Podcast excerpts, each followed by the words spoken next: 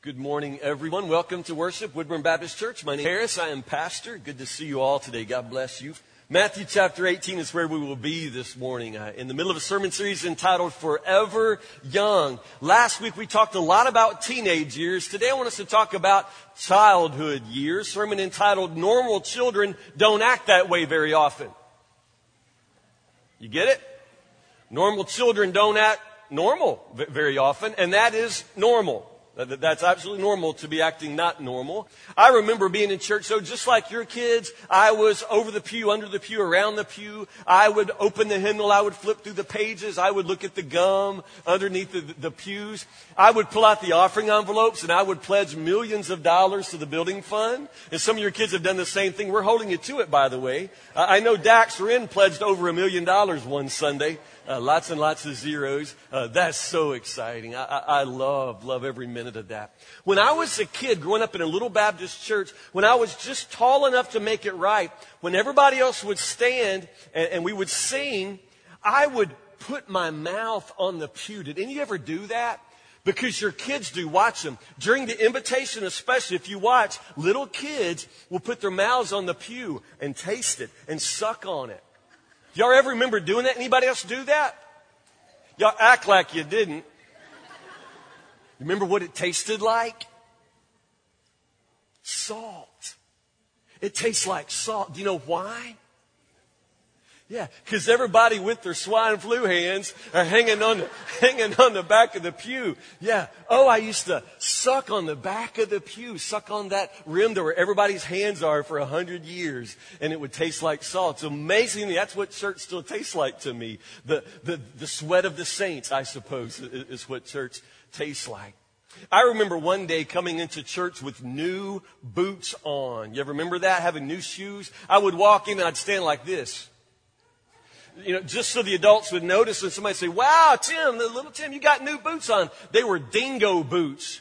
Remember dingo boots? They were so awesome. I wanted them so bad. Mom, dad got them for me at Big K, Big K dingo boots. I wore them to church. I tucked my jeans inside my boots because that's how, uh, on Wild Wild West, that, that's how Jim always wore his boots. I would tuck my, my jeans in my boots. I was such a dude. Such a dude in church. It was a Sunday night, the first time I wore my dingo boots in with my jeans tucked in. I remember standing in, in, in the pew next to my father, and, and, somewhere along the way, I had to go to the bathroom really bad. You remember needing to go to the bathroom in, in church when you were a kid? My dad was one of those go at home men, used to go at home people. And so my dad wouldn't let me go. I said, Daddy, I need to go to the bathroom. He said, No, you don't. No, he's going to argue with my bladder. He said, no, you don't. So I thought, I guess I don't. I, I stood there the longest time. I started standing. I said, Daddy, I can't hold it. He said, yes, you can. Yeah. Oh, he did not know. He did not understand. So I'm standing there. It was invitation time now. I'm still standing. I have to go to the bathroom so bad. So bad. Got my jeans tucked in my dingo boots. I know where this is going. So bad. I said, Daddy, I've got to go. He said, No, you don't. So I was standing there thinking, Oh, please, Jesus, please, please let them stop. They sang every verse of Just As I Am.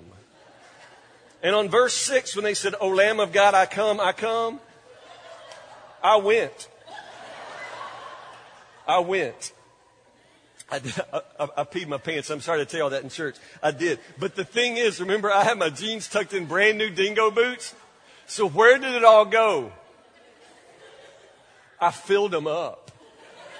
Brand new dingo boots. I filled them up. It was so horrible, so horrible. And it was a cold night. I, I went outside after church. I was so ashamed. I mean, I, I wet my pants. So I, I, went outside and I got in the car. We drove a little orange Volkswagen. I got in the car with my dingo, dingo boots still full. I got in the car and I sat and I just cried and cried and cried. People were coming out of church. They'd walk by the car and look in at me. And I would get way down in the seat and try to hide. My parents, my grandma lived right next to the church. My parents came and looked in the car window, went on to grandma's. They had supper and, and, left me in the car. When they got back in the car, they said, what are you doing in the car? And then I told them the whole story. I wanted my dad to feel so bad, so bad. I cried and cried and those boots were never the same. Do you remember being a kid? Do you remember being in that place where you have no say? Somebody can tell you whether you need to go or not. They can tell you to hold it. Do you remember that? Do you remember loose teeth and, and macaroni and cheese? Do you remember Saturday morning cartoons? Do you remember all of this? Because you need to understand that Scripture knows all about that. Scripture knows all about what it is to be a child, and actually, Jesus has some very surprising things to say about what it means to be a child. Matthew chapter 18 is where we begin this morning. Matthew chapter 18, verse 1. The disciples come to Jesus with a question, a burning question for them. Uh, read closely. You help me decide whether or not Jesus answers the question. This is amazing. Important words for us as individuals, as grown ups, and especially as the church. Matthew chapter 18, verse 1. About that time, the disciples came to Jesus and asked, Who is greatest in the kingdom of heaven? What kind of question is that? Verse 2.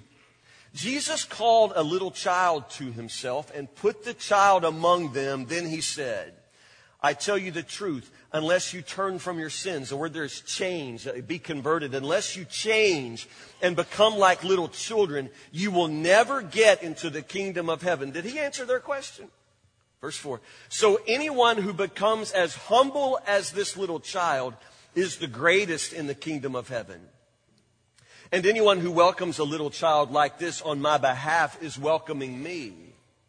But if you cause one of these little ones who trusts in me to fall into sin, it would be better for you to have a large millstone tied around your neck and be drowned in the depths of the sea.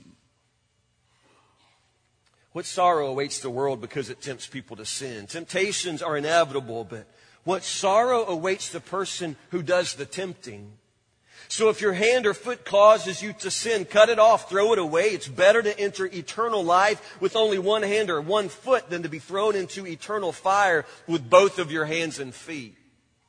And if your eye causes you to sin, gouge it out, throw it away. It's better to enter eternal life with only one eye, to have two eyes, and be thrown into the fire of hell. Beware that you don't look down on any of these little ones. For I tell you that in heaven, their angels are always in the presence of my heavenly Father. Interesting. There at the end of verse 10 there, that's one of the only references to what we might call guardian angels. They're angels, always in the presence of my heavenly Father. If a man has a hundred sheep and one of them wanders away, what will he do?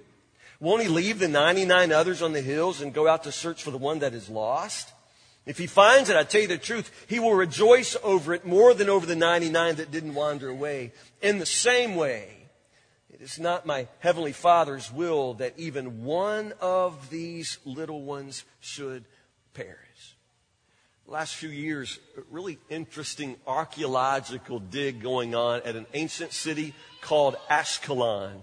Ashkelon is in the old promised land, the land of Canaan, the land of Israel. And Ashkelon is now being uh, uh, under very serious study, archaeological survey, that they're digging the place up. And they're now to the level, to the place where it, things would have been as the children of Israel came in from Egypt began to take over the promised land. You remember they were taking over the land of Canaan and driving out the Canaanites. So we're beginning to find out a little bit more about the Canaanites, the people who were in the land of promise that God gave to Israel. The city is called Ashkelon.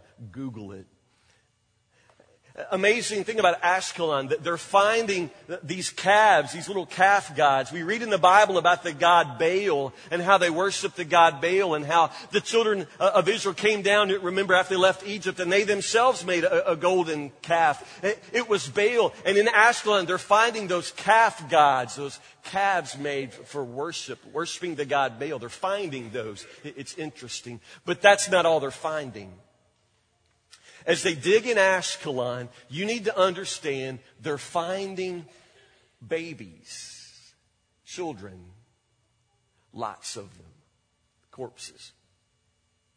They sacrificed children. You realize that? That they killed them routinely. In one place in ancient Ashkelon, they found what would have been the city sewer And they found in that sewer over 100 remains of little baby boys. They threw boys away with the garbage. Hundred in one place. In Ashkelon, they have uncovered the ruins of an ancient house, a very nice house. But in the cornerstone of the house, which means while they were building the house, you know what that family did? They buried their baby alive in the cornerstone. Why would they do that? Why would they bury their baby? They buried it as a sacrifice, a thanksgiving to the god Baal for letting them have the prosperity to build a house. They sacrificed their baby in celebration of their new house. Isn't that horrible? Uh, amazing? It puts some things in perspective because when God brought his people into that land and said, drive out the Canaanites, drive out these people, he continued to say to them, I want you to be different. I want you to be set apart from the nations. I want you to have nothing to do with, with these who worship other gods, have nothing to do with the Canaanites, have nothing to do with their worship. And you really need to understand why. It has something to do with children. It has something to do with what God wanted to make His people different in all of the world. What would that difference be? What was part of that difference? Look at this. One of the most important verses in all the Old Testament, one of the foundational verses for God's people Israel from the book of Deuteronomy, chapter 4. Is it going to come up, guys? Can you help me? Deuteronomy Help me out. Listen to what it says. Listen, O Israel, the Lord is our God, the Lord alone. And you must love the Lord your God with all your heart, all your soul, and all your strength. And you must commit yourselves wholeheartedly to these commands that I'm giving you today. Verse 7, say this with me. Repeat them again and again to your children. Talk about them when you are at home and when you're on the road, when you're going to bed, and when you're getting up. You may read right past those verses. It may not mean much to you, but you've got to understand what it meant in the ancient world. You've got to understand what it means for Israel. You've got to understand the value placed on children when the Bible says this in a day and age when children were routinely sacrificed, slaughtered, thrown out with the garbage. In God's family, among God's people, God says you're going to be different from the nations. And this is one of the ways you're going to be different. You're going to understand what your children are worth. You're going to understand the value that I, the Lord, place on a single child's life. You're going to be different from all of the world, different from the nations, because you're not going to kill your children. You're not going to throw them away. You're going to love them, value them, and you're going to teach them. You're going to teach them about me. Isn't that amazing? In all of the world, one of the things that God reveals early to his people are what the children are worth. It's still that way, brothers and sisters. You've got to understand that. It's still that way. God still loves the children, all the children of the world. But I'm afraid that we live in a day and age when children aren't quite as valued as God would have them valued. We're getting back to a place where no longer do people understand what a child is worth. One day, if the Lord were to tarry and they were to be doing archaeological digs in what we now call the United States, Unfortunately, they'll never find the remains of all of the babies we've aborted. Do you understand that? We live no trace. We live, leave absolutely no trace of those lives, those babies that were conceived and conceived in full view and in full knowledge of God who made them and loved them. We sacrifice babies routinely. Our nation, our culture, our world no longer understands what a child is worth. I absolutely despise that Burger King commercial these days, and some of you will know the one I'm talking about. They are selling french fries to children, and they are selling it with the most lewd and crude song that I've heard in a long time. And it's on television, and it involves SpongeBob. Do you not understand how very perverted our world has become? You're selling Happy Meals to kids with a sexually lewd song and nobody seems to have any problems with it. I have a problem with it. I think God has a problem with the way our nation continues to pervert children. Our nation continues to devalue children. God said, I want you to be different, different from all of the nations. You're my people. You need to teach your children, love your children. Let your children come to me. Teach them day and night. Remember my teachings. Follow them wholeheartedly. And you talk about them all the time with your children. God loves your children that much. Obviously, God loves your children more than you do. One day the disciples come to Jesus with a question. It's a burning question for them. Their question is, who's the greatest in the kingdom of heaven? Who's the greatest in the kingdom of heaven? That's their question. Honestly, you and I are smart enough. If they're asking that question, the real question they're asking is, which one of us is the greatest? That's what they want to know. Which one of us is the greatest? You, you got to recognize these guys think about this all the time. This is their burning question. I, I mean, there are all kinds of things they could ask Jesus. He's the Son of God in the flesh. They could ask him about the dinosaurs. They could ask him about the speed of light. They could ask him where Cain got his wife. But what do they want to know? Which one of us is the greatest? In heaven, which one of us is the greatest? Does Jesus answer their question? It's interesting. Because Jesus does an amazing thing. It's almost like a children's sermon that we do on Sunday morning where you take an object and you, you bring the object in and you teach everybody. You, you, you bring some sort of lesson by having them think about this, this object. Well, Jesus' object that day is a child. He brings a child over to himself and stands the child there. And understand, the child never says a word. Just obediently, silently, the child just stands there. And Jesus says, unless you are changed to become like this child, you'll never see the kingdom of heaven. I ask you again, did he answer their question?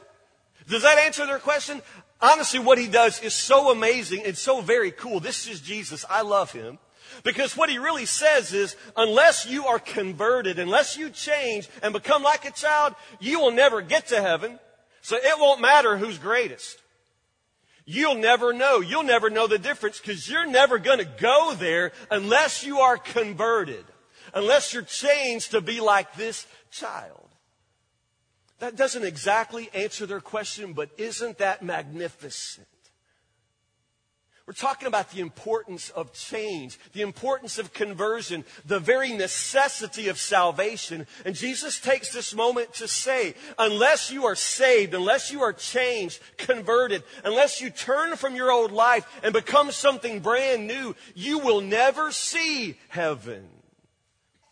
Do you understand? That message hasn't changed. It's still the very same thing. It's the message for every one of us, all of us as children, all of us as grown-ups. You must be born again. That's what Jesus told Nicodemus in John 3. It's what Jesus tells the disciples in Matthew 18. It's what scripture says from Genesis to Revelation. You must be born again. Something must happen to you, and you can't do it by yourself. You can't save yourself. You can't change yourself. Jesus says, unless you are converted, unless someone converts you to become like this child, you will never see heaven. You have no hope of heaven outside of something supernatural happening to you. It's a change, a radical change. I'm afraid people never get this message. They never seem to understand this. That heaven is only going to be inhabited by those who are converted, those who are changed by the power of God. You have to submit to the working of God in your life so that you are truly converted, truly changed. This is not the same thing as walking the aisle at some point when you're four, five, six years old and, and, and having an experience at the front of the church. That's not what Jesus says. Unfortunately, that's what a lot of people think. They take this false security in the fact that they have always gone to church or false security in the fact that they were baptized when they were a baby some sort of false security in the fact that they shook a, a, a pastor's hand and have some vague memory. Maybe I was baptized. Maybe I wasn't ba- baptized. Don't you understand? It's not vague in Scripture. Unless you are converted, unless you're changed, there's no way you could not know if it happens or not. It's radical. There is a new creation. You used to be this way. Now you are, are, this way. There is a complete 180 degree revolution in your life. You are converted, changed. There will be a difference in your life. No question about it. You won't have to wait to judgment day to find out. You should know right now if this change has taken place in your life. It's a radical change. It's a supernatural change. It's what we call salvation. It involves a, a, turning, a deliberate turning. That's why other people can't do it for you. It's why your parents can't walk you down the aisle and, and have you get saved. It's something you must choose for yourself. It's deliberate. You make a deliberate decision to turn from your sin, to leave your old way of life, and to follow Jesus. Unless you are converted, unless you are changed, you will never see the kingdom of heaven. Sure, he does. But he's pointing to something else. The first thing he mentions is humility. There's something humble about a child. Something about a child who would never ask the kind of question the disciples are asking. Children aren't concerned about greatness because children know they're not great. They understand that as the far as the world goes, they are low on the totem pole. They're kids. They're, they're just kids. They're kids. They're shorter than everybody else. They're weaker than everybody else. If you want to go to the bathroom, somebody can tell you to hold it. You're, you're a kid. There's a humility that goes with it, and it's a beautiful, beautiful thing. To be absolutely dependent upon someone else. Not to be afraid to ask for what you need because you have no way of getting it on your own. Children are beautiful in their humility. They're humble. They're lowly. They don't think too much of themselves because there's no way to think very much of yourself when you are a kid. Jesus says that kind of humility is what I'm looking for. When, when salvation begins to convert you, that humility will begin to take root in your heart. You won't think so much of yourself either. You won't be so consumed with status and control and, and power. You won't be too proud to ask for forgiveness and to confess your sins. You'll be more childlike, more humble. Kids are humble. Kids are also ready to believe. Kids believe very easily. You tell them about God, it's as if they are born hardwired to believe and to know and to love Him. Kids are beautiful in the easy way they believe. Four year old boy named Callum was eating breakfast with his mama, drinking his milk out of a cup. He said, Mama, is God real? Mom said, Yes, Callum, of course God is real. Callum said, Where is God? Mama said, Callum, God's everywhere. He's just everywhere. Is he in our house? Yeah, Callum, he's in our house. Is he in my room? Of course, Callum, he's in your room. Is he in this kitchen? Yes, Callum, God is everywhere, Callum says. Is he in my cup? Mom said, Well, Callum, yeah, I suppose God's in your cup. Callum said, Got him. Got him. Isn't that amazing? So easy to believe, so literally to believe. Take a look at the prayer at the top of your worship guide this morning. This is a real life prayer of a little boy named Frankie, age 11. I love this. I don't know if prayer gets any better than this. Jesus, I feel very near to you. I feel like you're beside me all the time. Please be with me on Thursday. I'm running a three mile race then. I will need all the speed in the world. If you're not busy with other things, maybe you could be at the starting line, the finish line, and everywhere in between. Wow. Can you pray any better than that? Does it get any better than that? Kids are ready to believe they believe quickly. They believe easily. They love God. They long to know Him. They take to faith very, very quickly. With grown-ups, everything gets complicated. Jesus says, if you want to see heaven, if you want to become a Christian, you've got to have that, that kind of faith that a child has. Very, very small, but very, very powerful. Kids are ready to believe and they're, Kids are innocent, innocent of, of sin. And it's beautiful. It doesn't last long, but they're just innocent. I heard a mama this week talking about her son who's older now, but when he was a kid, they were at Friendly Furniture in Franklin. And all of a sudden, this little bitty kid, little bitty church kid, comes out with a, with a wordy dirt. You know what I mean? He says a really bad word, not just any bad word. He says the mother of all bad words. In friendly furniture. And the mother just, you know, looks over and says, don't say that, don't ever say that. But as soon as she says, don't say that, what's the kid do? Say it over and over in friendly furniture. Saying bad words. A little bitty kid. I mean, it's horrible, but it's also a little bit funny. Why is it a little funny? Because he didn't know one word from another. Now, mama knew. Mama nearly had to be hospitalized. But the little boy doesn't know that there's this time in your life when you just don't know. You don't know any better. You, are innocent. You, you do bad things. You do silly things, foolish things. But everybody recognizes that you're just a child. You don't know. You just don't know. There's a time at which you know exactly what words you're using.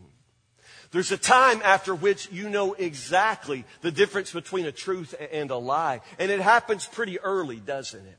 There's a time at which you know exactly what mom or dad said for you to do, and you do the opposite, and you know that you're doing the opposite. See, children are innocent, and that innocence is beautiful, but that innocence doesn't last. In any of our lives, it does not last. Before long, it's very, very obvious that we are sinners.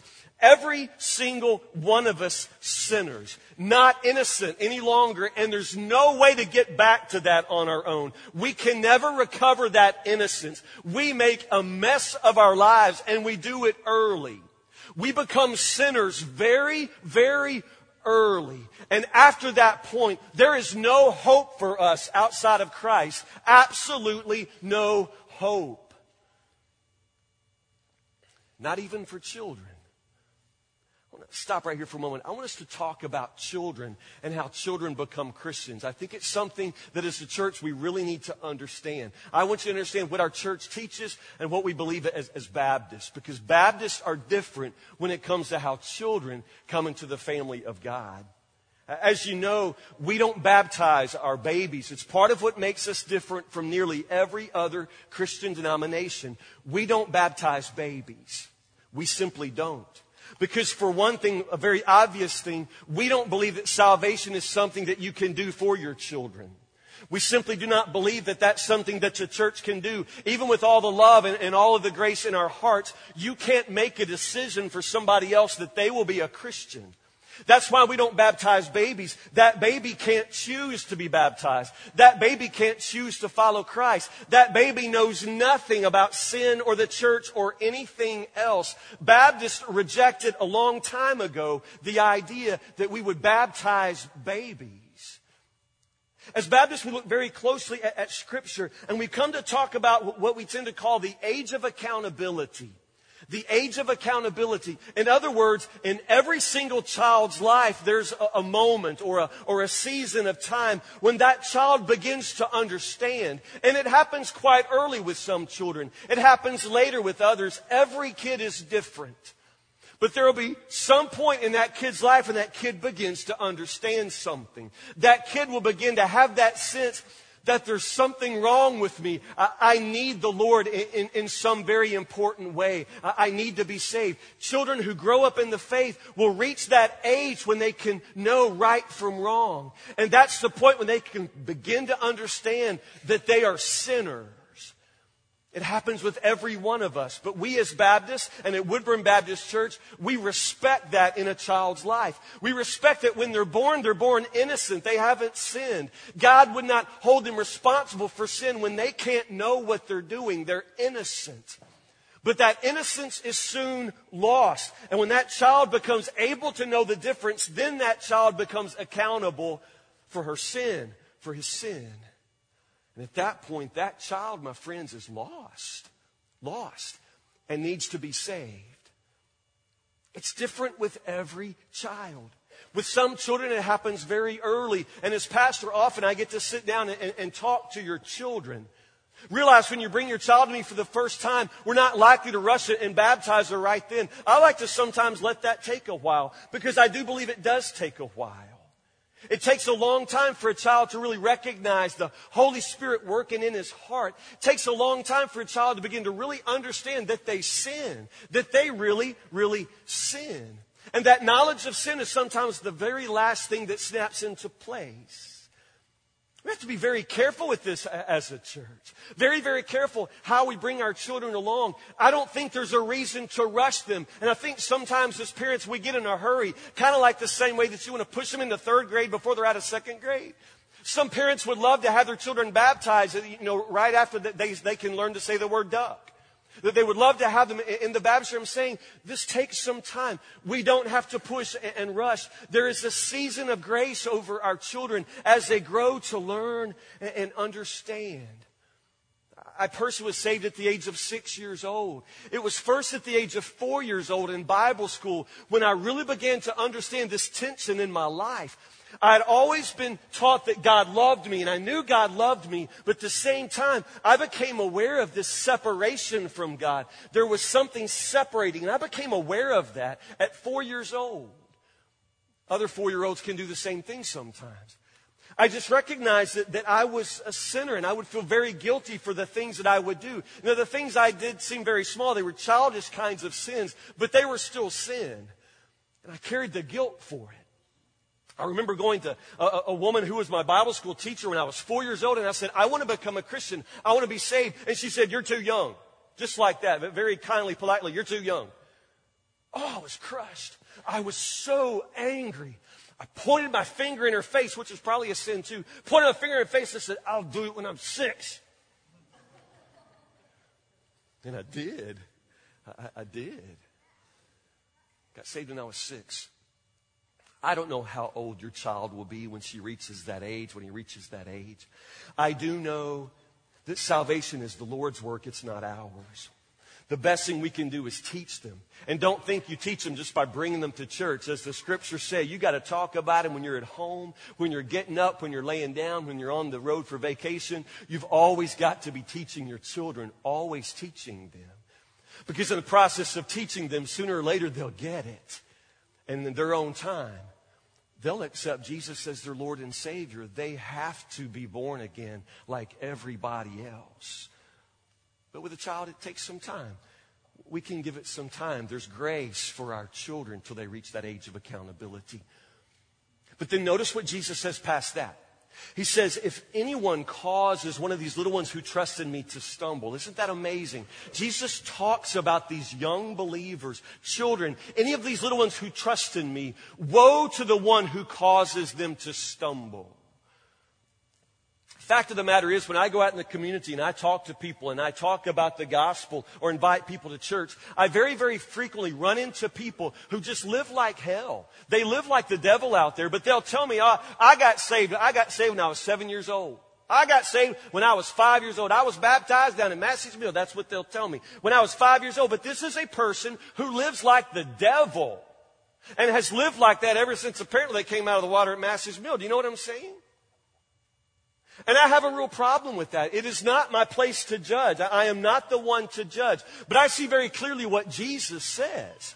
That unless you are converted, unless you're changed, unless there is a change, you have no hope of heaven. If you are a Christian, you will live like a Christian. You will walk like a Christian. You will talk like a Christian. You'll watch TV like a Christian. You'll go on dates like a Christian. You'll be a Christian husband. You'll live like a Christian wife. I'm saying that being a Christian makes a difference. And if there is no difference in your life, I would really want to argue, I'd really want to ask you, are you sure that whatever happened to you at the age of six, are you sure that was genuine? Because scripture says there's a change. Christians are different. Christians don't live like the world. Christians don't talk like the world. If there's been no change, I would wonder if you're not some sort of false convert because scripture talks about that too. Lots of people think they're Christians. They take some false security in some sort of experience way back in the past. But salvation is an ongoing life of discipleship by which we are converted to be like Christ. Is that happening for you? Is that happening for children who grow up in our church to know the Lord? Because there's something profoundly wrong in a church's life When young people are saved and baptized, but then they disappear and you never see them again. There's something wrong with little ones who trust Jesus, but then they stumble. They step off the path. They never really become genuine disciples. There's something wrong with that, Jesus says. And woe to the one who causes a little one to stumble. Those are harsh words for a church. You not understand that? It's not enough just to bring your children in and baptize them. Had a lady one time, she's not here, I haven't seen her in years, and no kidding though, this is exactly what she said. She came to me and she said, Pastor, I'm thinking about having my children done. Having my children done. It sounds like a mob hit. I want to have my children done. I said, man, I'm not sure I know what you mean. You know, in the big tub. That's what she said. What was she asking me? I want to have my children, I want to have my children done. This is a woman who never had come to church and hasn't been to church since, but she wanted to have her children done. It doesn't work that way. Woe to the person who thinks it works that way. Children are to be raised in the faith. They are to come to know Jesus. They are to be converted. And we need to make sure that we preach the gospel to our children in such a way where they become lifelong true believers, true converts, a life of discipleship. They become grown up members of God's family. That's our goal. We have to welcome them into the church. We have to welcome them into God's family. We have to share the gospel with them in ways that they can understand and respond to. Then we have to teach them over and over, day after day, week by week, Sunday by Sunday. They have to grow to know more and more about Jesus. If we don't teach them, they stumble. And woe to the church that causes little ones to stumble. We have to make room for them in, worship. I know sometimes our kids make noise. I want you to know right now, they don't bother me. I know sometimes they bother you, but they don't bother me. I want children in church. Our church made a decision a long time ago that we would not put the children in a back room and have some sort of children's church. They belong with the family of God. It's okay if children make noise here. They say that little Joe Neal Balance, where's Joe Neal? Is Joe Neal here in the service? He's in the preschool welcome center. He can see and hear me. When Joe Neal was a little boy, they say that if he had new shoes on, he would stretch out on the pew and stick his feet straight up in the air. He's our chairman of deacons now. But he used to sit there and put his feet straight up in the air. Was that distracting? I'm sure it was. I'm sure other people were entertained by it. But I'm telling you, that little boy laying on the pew with his feet sticking straight up in the air, was he listening to the sermon? I, I don't know. Was he praying? I, I don't know. But one way or the other, that little boy was learning to become a man of God. He's our chairman of deacons now. Do you understand that? That that's how they learn.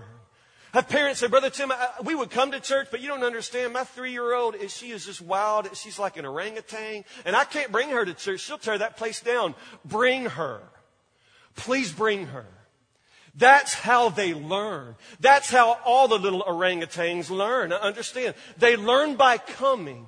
They learn by sitting, and it's hard to sit still. I understand. It's very, very difficult, and it wears parents out. When Wade was small in the old building, Casey had a special pew that went all the way to the wall so she could wrangle him. You know, he couldn't get out, and she would wrangle him. And there were times I'd be preaching, preaching my heart out, and I would watch her grab him up by the skin of the neck and take him out the door. And once, lots of times she'd take him out, you know, spank him, they'd come back. One time she went all the way out the front door and home to the parsonage. I didn't know if I would have a son when I got home. I don't know what that was about, but they went all the way outside. They went home, home. It's how they learn. We have to make a place for them in worship. They belong here. Worship is not for adults. Children are not in the way so adults can worship. I'm telling you, this is how they learn to worship. We make room for them here. We make room for them in the pews. We make room for them in, in, in the preaching. We make room for them in the music. We have to welcome the children. Very important quote I want to leave you with heard one person say Christianity is always one generation away from extinction. Christianity is always one generation away from extinction. Understand what that means? It means if we don't welcome the children, if our children don't become genuine believers, then one generation away, that there could be no Christianity, no church anywhere. In practical terms, that means this church is always one generation away from closing the doors. You ever been to a church that had no young people? You can count on it. That church is going to be dead. That church will be dead. When the young people evacuate, there's no life there. About 10 funerals from now, they'll all be gone. Brothers and sisters, Jesus says, welcome the children. Let them come to me. Anyone who welcomes one of these little ones is, is welcoming me, Jesus says. Jesus goes on to say, if you're going to know me at all, if you're going to come to me yourself, you're going to have to come to me more or less like a child. You're going to have to be born again yourself. You're going to have to be saved, converted, changed. Welcome the children, Jesus says, all of them. And while you're at it, if you're going to come to me yourself, you're going to have to change, become like a child. Stop, pray with me. Lord Jesus, how quickly we grow old. How quickly we lose our humility and pride takes its place. How quickly, Lord, we as older folks become so self absorbed and we take no interest in the next generation. Help us, Lord. Help us to invite the children. Help us, Lord, to give this church away to them. Oh, Lord. I pray for those in this house who've had some sort of uh, experience in the past that they call salvation, but there is no salvation. I pray for those, Lord, in this house who, who claim to be converts and yet there's been no conversion. Lord, I pray for those who say they're Christians and yet there's been no turning away from sin. Lord Jesus, lift the blinders from blind eyes. Let those who have been deceived, Lord, understand the truth today. That apart from salvation, apart from conversion, there is no hope of heaven. Lord Jesus, today soften our hearts. Make us humble. Make us ready to believe once more. Forgive our sins and let us understand what innocence is once more by your grace. And Lord Jesus, I pray for all the little ones in this house. How much of what we say and sing and pray that they understand we have no idea. But Lord, we know that salvation is your work, not our work. We will teach them. We will love them. We will pray for them. And Lord, in your time, you will save them. Holy Spirit, work within their lives, work within their hearts. Let us be living, breathing examples of godliness before them so that they can understand what they're being raised into. Oh Lord Jesus, make us all as children today and let us come to you. Jesus' name we pray. Amen.